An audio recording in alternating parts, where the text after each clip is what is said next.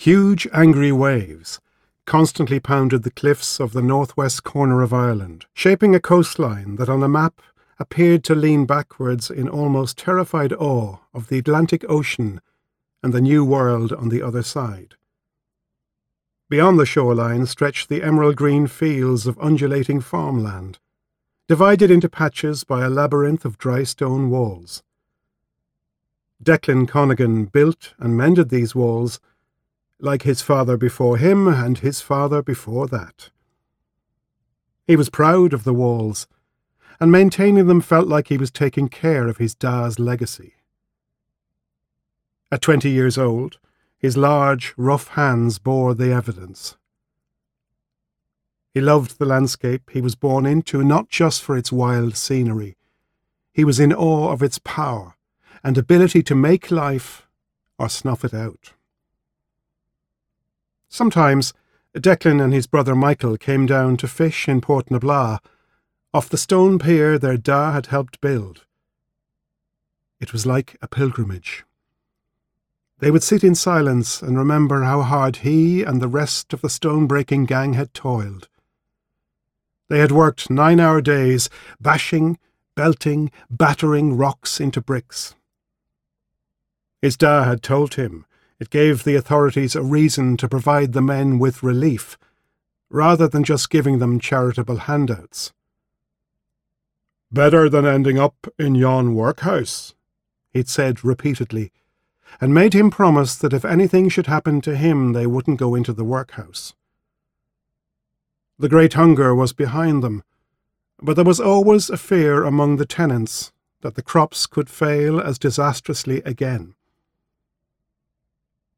Beyond the coastal fishing villages, the land swept higher into brown moorland, rich in the dark brown turf that the brothers spent long hours digging. They stacked the turf bricks in pyramids and left them to dry, just like their ancestors had done before them. It was a communal effort to cut the turf, with labourers from miles around the area working together at each man's plot in turn to harvest the rich, dark fuel. One, two, three, no curse on me, Declan muttered to himself as he stepped out of the deep hole. According to legend, Saint Columba, the great saint who was born in Gartan, had once been trapped in a bog hole, and so it became traditional to cut three steps into the turf channel to prevent any other saint or sinner from getting stuck. Declan stretched his back stiff from the cutting and looked around. Smoke from burning the turf furled from the chimneys of the white stone cottages that dotted the hillside. Rising above the moorland were some of the tallest peaks in Ireland. He remembered how his da would point out the distinctive peaks of Muckish and Errigal among the Seven Sisters.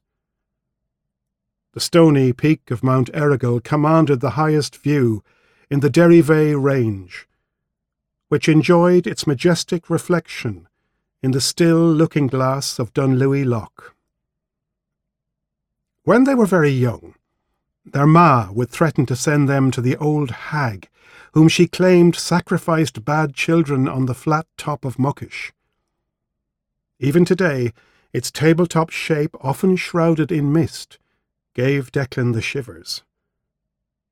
But he and the other tenants were more concerned these days about another character, a real one, who posed a threat to their way of life.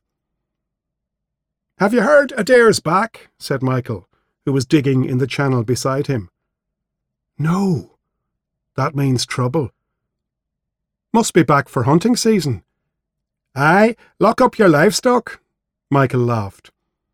No laughing matter when he charges you two shillings to get back a stray sheep or goat, shouted Rory Bradley, their neighbour Alex's son, shaking his spade. Me da's fed up going to that pound. Alex must have paid Murray a small fortune by now, agreed Declan, and stepped back down to dig.